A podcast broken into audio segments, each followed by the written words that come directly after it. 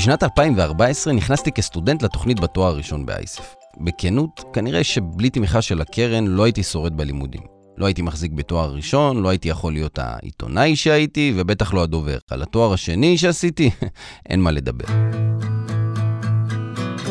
אייסף שינתה לי את החיים. לקחה אותי מדירת העמיגור שחייתי בה, ושם אמא שלי הייתה חרדה לכל שקל ושקל, וסרבה שאצא ללמוד, מחשש שתצטרך לממן אותי ואת הלימודים שלי.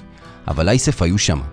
ממש כמו האדם הזה שאתה זקוק לו, שיחסום את הבור לפני שאתה מגיע לתחתית.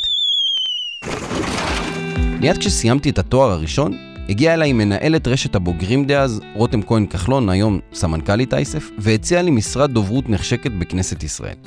עשיתי שם שלוש שנים מדהימות, תואר שני שעכשיו אני מסיים, כמובן כבוגר הקרן. אחרי שלוש שנים החלטתי להיות עצמאי ופתחתי עסק לתקשורת ויחסי ציבור. הביטחון שבאייסף קיבלתי הוא שאני יכול הכל, אם אני רק רוצה. הם אלו שהובילו אותי לשם.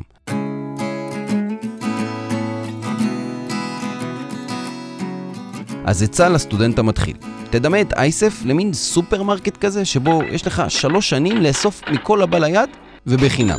תאסוף כל מה שרק תוכל ותצא עם עגלה מלאה. היום אני במקום שבו אני רוצה להחזיר, לתרום מממונים, ממרצי ובכל דרך שבה הקרן תצטרך. איש חכם פעם אמר לי, תיתן ותשכח, קבל ותזכור. בחיי, זכיתי לגלות כמה המושג הכרת הטוב הוא משמעותי. כמה הקרמה הזאת, שאנחנו כל כך אוהבים לדבר עליה, רלוונטית כשמדובר בהכרת הטוב.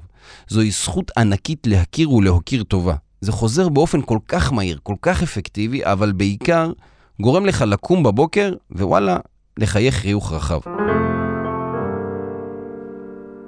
זה לא סיכום, כי את אייסף לא מסכמים. הקרן לעולם לא יכולה להיות מוגדרת כאיזה משהו של עבר. אז תקופת הכרת הטוב מתחילה, תקופת המחויבות הסתיימה, ואיך אומרים מאמני כדורגל אחרי משחק? אנחנו עם הפנים קדימה.